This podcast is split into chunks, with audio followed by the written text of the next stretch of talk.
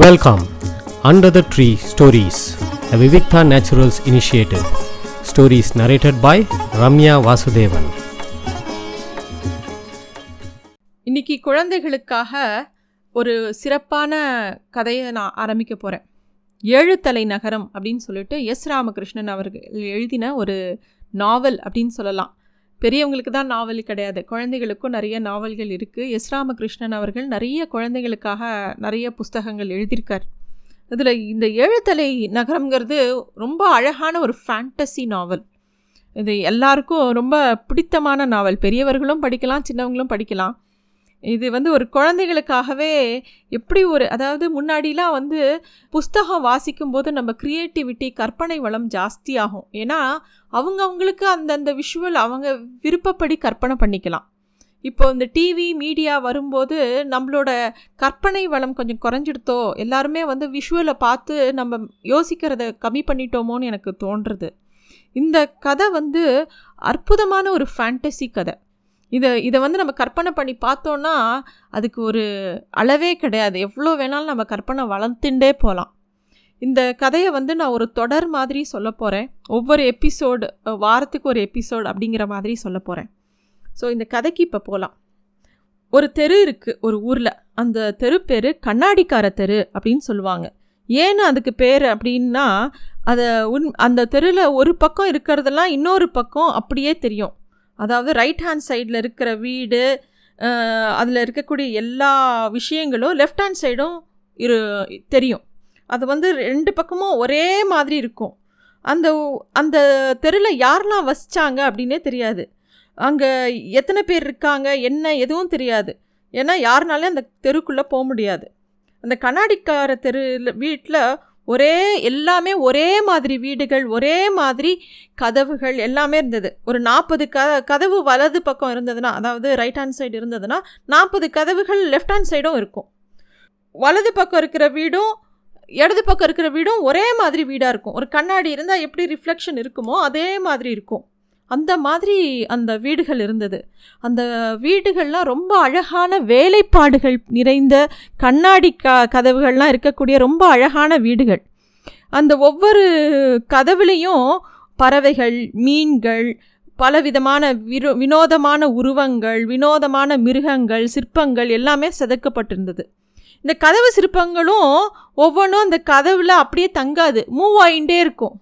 ஒரு கதவில் நம்ம ஒரு பெயிண்டிங்கோ ஒரு சிற்பமோ பண்ணினா அப்படியே தானே இருக்கும். ஆனால் இதில் இருக்கிற எல்லாமே மூவ் பண்ணிகிட்டே இருக்கும். மனுஷங்களோட மனசு மாதிரி கார்த்தால் பார்க்கும்போது ஒரு இடத்துல இருக்கும் சாயந்தரம் பார்க்கும்போது வேறு இடத்துக்கு மாறிகிட்டே போகும். அந்த கதவுல மேலேருந்து கீழாக நீள்வரிசையில் எழுத்துக்கள் கூட இருந்தது. அந்த எழுத்துக்களும் அப்படி தான் அதுவும் மாறிண்டே இருக்கும். அந்த வீட்டில் வசிக்கிறவா எந்த மாதிரி குணம் இருந்ததோ அதை வந்து அந்த எழுத்துக்கள் மூலமாக கூட தெரிஞ்சுக்க முடியும். ரொம்ப ஒவ்வொரு நிமிஷமும் அற்புதமாக இருந்தது. ஒவ்வொரு நிமிஷத்துலேயும் இந்த எழுத்துக்கள் உருமாறிண்டே இருந்தது.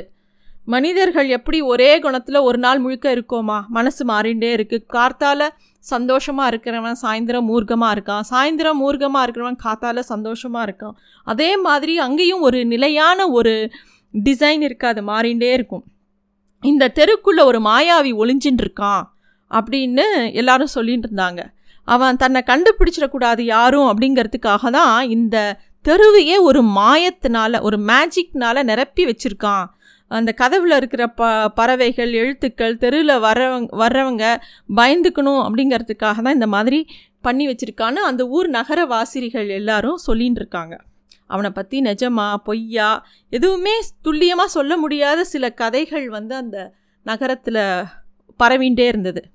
இந்த கண்ணாடிக்கார தெருவை உருவாக்கி அந்த மாயாவி ஒரு கடல் மாலுமி அதாவது செயலர். அப்படிங்கிறதும் அவன் பேர் வந்து தாந்திரி அப்படின்னும் சொல்லிகிட்டு இருந்தாங்க அவன் கிட்டத்தட்ட நூறு வருஷமாக மரணமே இல்லாமல் அந்த தெருவில் வசிச்சுன்னு வந்திருந்தானா. அப்படிலாம் பல கதைகள் அந்த ஊரில் உலாவின்னு இருந்தது. நவ நகரவாசிகள் யாருமே அந்த கண்ணாடிக்கார தெருக்குள்ளே போக முடியாது.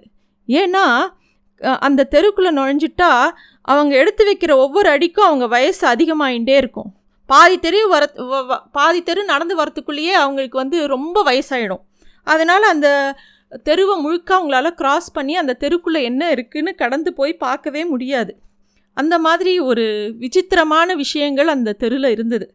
இந்த தெருவை பற்றி எத்தனையோ விதமான கதைகள் பயங்கள் அந்த ஊரில் எல்லாரும் சொல்லிகிட்டே இருந்தா.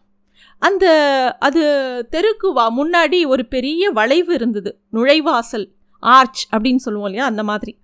அங்கே வந்து வாசலில் அந்த தெருக்கு வெளியில் மியோ அப்படின்னு ஒரு பிச்சைக்காரன் இருந்தான். அவன் ரொம்ப வருஷமாக அங்கேயே தான் இருக்கான்.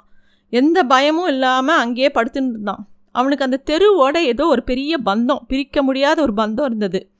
அவன் தூங்கும்போது கூட மீன் நீந்தி கொண்டிருக்கிற மாதிரியும் அந்த தெரு எப்போதும் இயங்கி கொண்டே இருக்கிற மாதிரியும் அந்த தெருக்குள்ளே இருக்கிற நடக்கிற விஷயங்கள்லாம் அவன் காதில் கேட்குற மாதிரியும் அவன் நம்பிகிட்டே இருந்தான். அவன் அதை எல்லார்கிட்டேயும் சொல்லுவான். ஆனால் ஒரு பிச்சைக்காரன் சொல்கிறத யார் காதில் வாங்குவா? யாருமே காதில் வாங்கலை. எல்லாரும் அவனுக்கு ஏதோ பைத்தியம் பிடிச்சிடுது அப்படிங்கிற மாதிரி சொல்லிடுவாங்க. அவனோட உருவம் பார்த்தீங்கன்னா மெல்லிசாக இருக்கும். தாடி அப்படியே ரொம்ப நாள் குளிக்காமல் பிசு பிசுன்னு அவனை பார்க்கவே ரொம்ப பாவமாக இருக்கும். அந்த கண்ணாடிக்கார தெருத்தோட விசித்திரம் அவனையும் விட்டு வைக்கலை. அவனுக்கும் ரொம்ப ஆச்சரியமாக இருக்கும். மத்திய நேரத்தில் வந்து அவனுக்கு கரெக்டாக சாப்பாடு கிடைக்கும். எங்கிருந்தோ ஒரு மாயக்கரம். மாயக்கரம்னா மேஜிக்கல் ஹேண்டு வந்து அவனோட தட்டில் சூடான சாப்பாடும் ஒரு டம்ளரில் தேன் கலந்த சர்பத்தும் ஒரு மண் கூஜால் நல்லா குளிர் குளிர்ந்த நீரும் தண்ணி ஐஸ் வாட்டரும் கொடுத்துட்டு போயிடும்.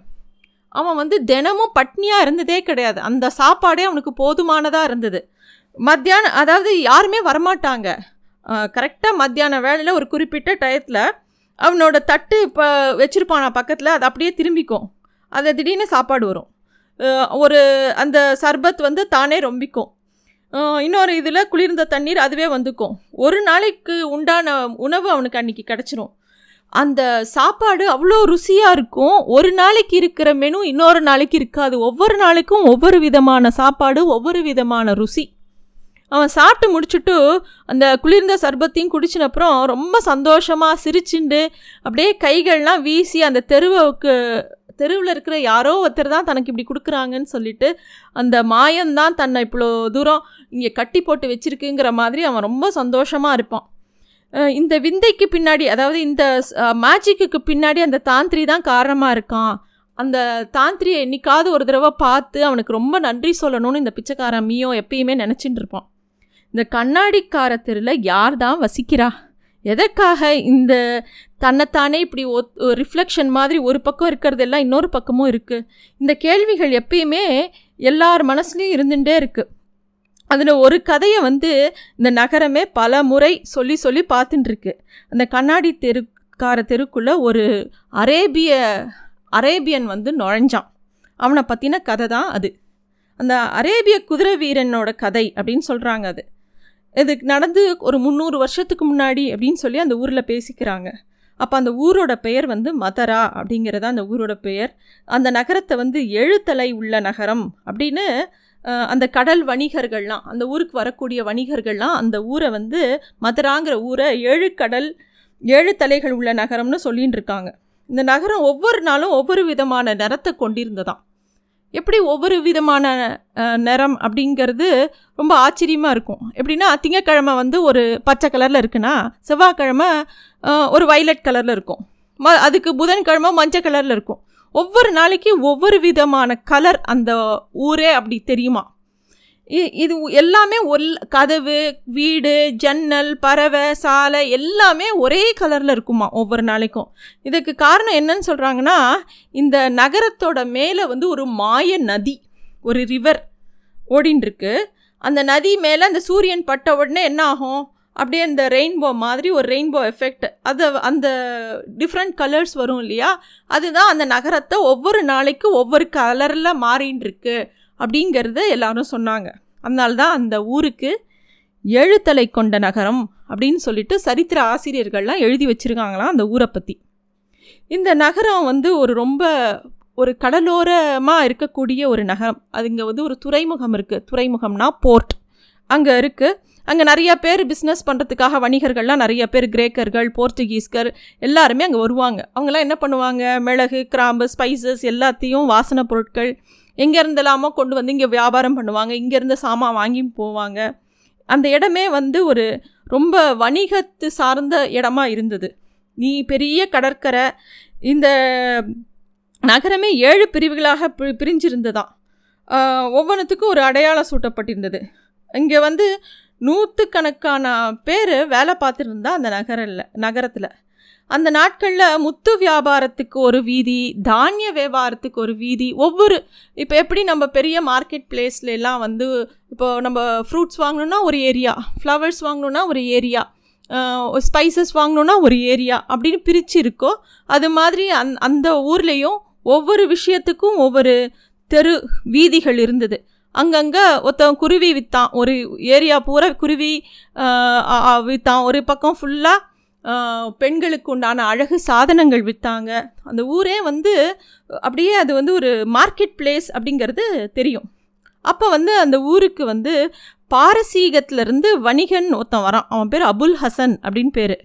அந்த அபுல் ஹசனுக்கு பாதுகாப்பாக வந்திருந்த ஒரு வீரன் பேர் அர பாசிம் அப்படிங்கிறது அவன் பேர். அவன் வந்து ஒரு அரேபிய குதிரை வீரன் அப்படின்னு சொல்லி சொல்கிறாங்க அவன்கிட்ட ஒரு ரொம்ப அழகான ஜாதி குதிரை இருக்குது கம்பீரமான ஒரு குதிரை. அவன் பெரும் ரொம்ப பெருமிதத்தோடு அந்த குதிரை மேலே இவருக்கு பாதுகாப்பாக வந்திருக்கான்.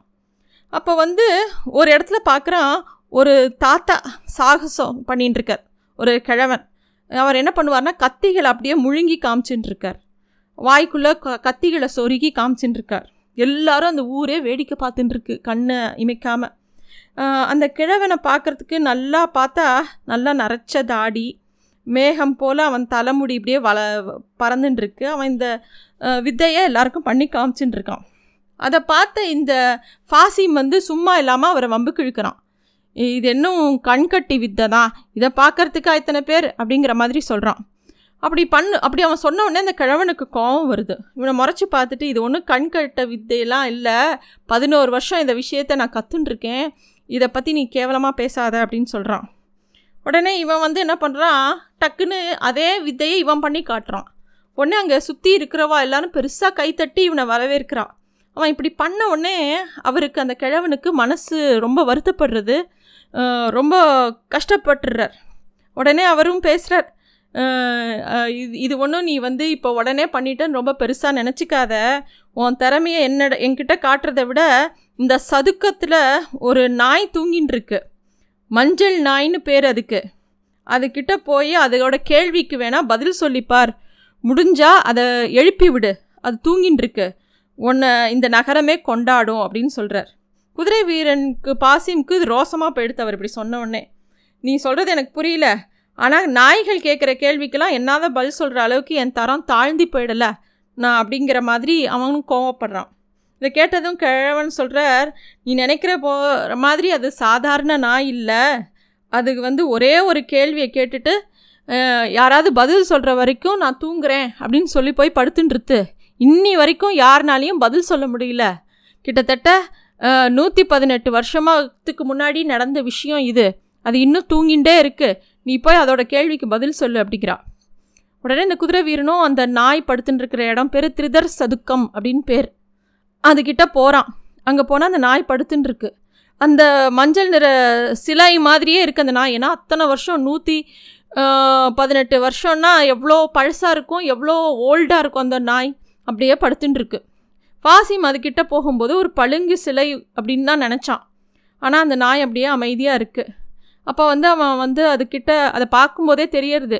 இது வந்து எவ்வளோ வயசானாலும் அது உடம்புல அவ்வளோ ஒரு பொலிவு இருக்குது அது உயிரோடு இருக்குது அப்படிங்கிறதும் தெரியறது.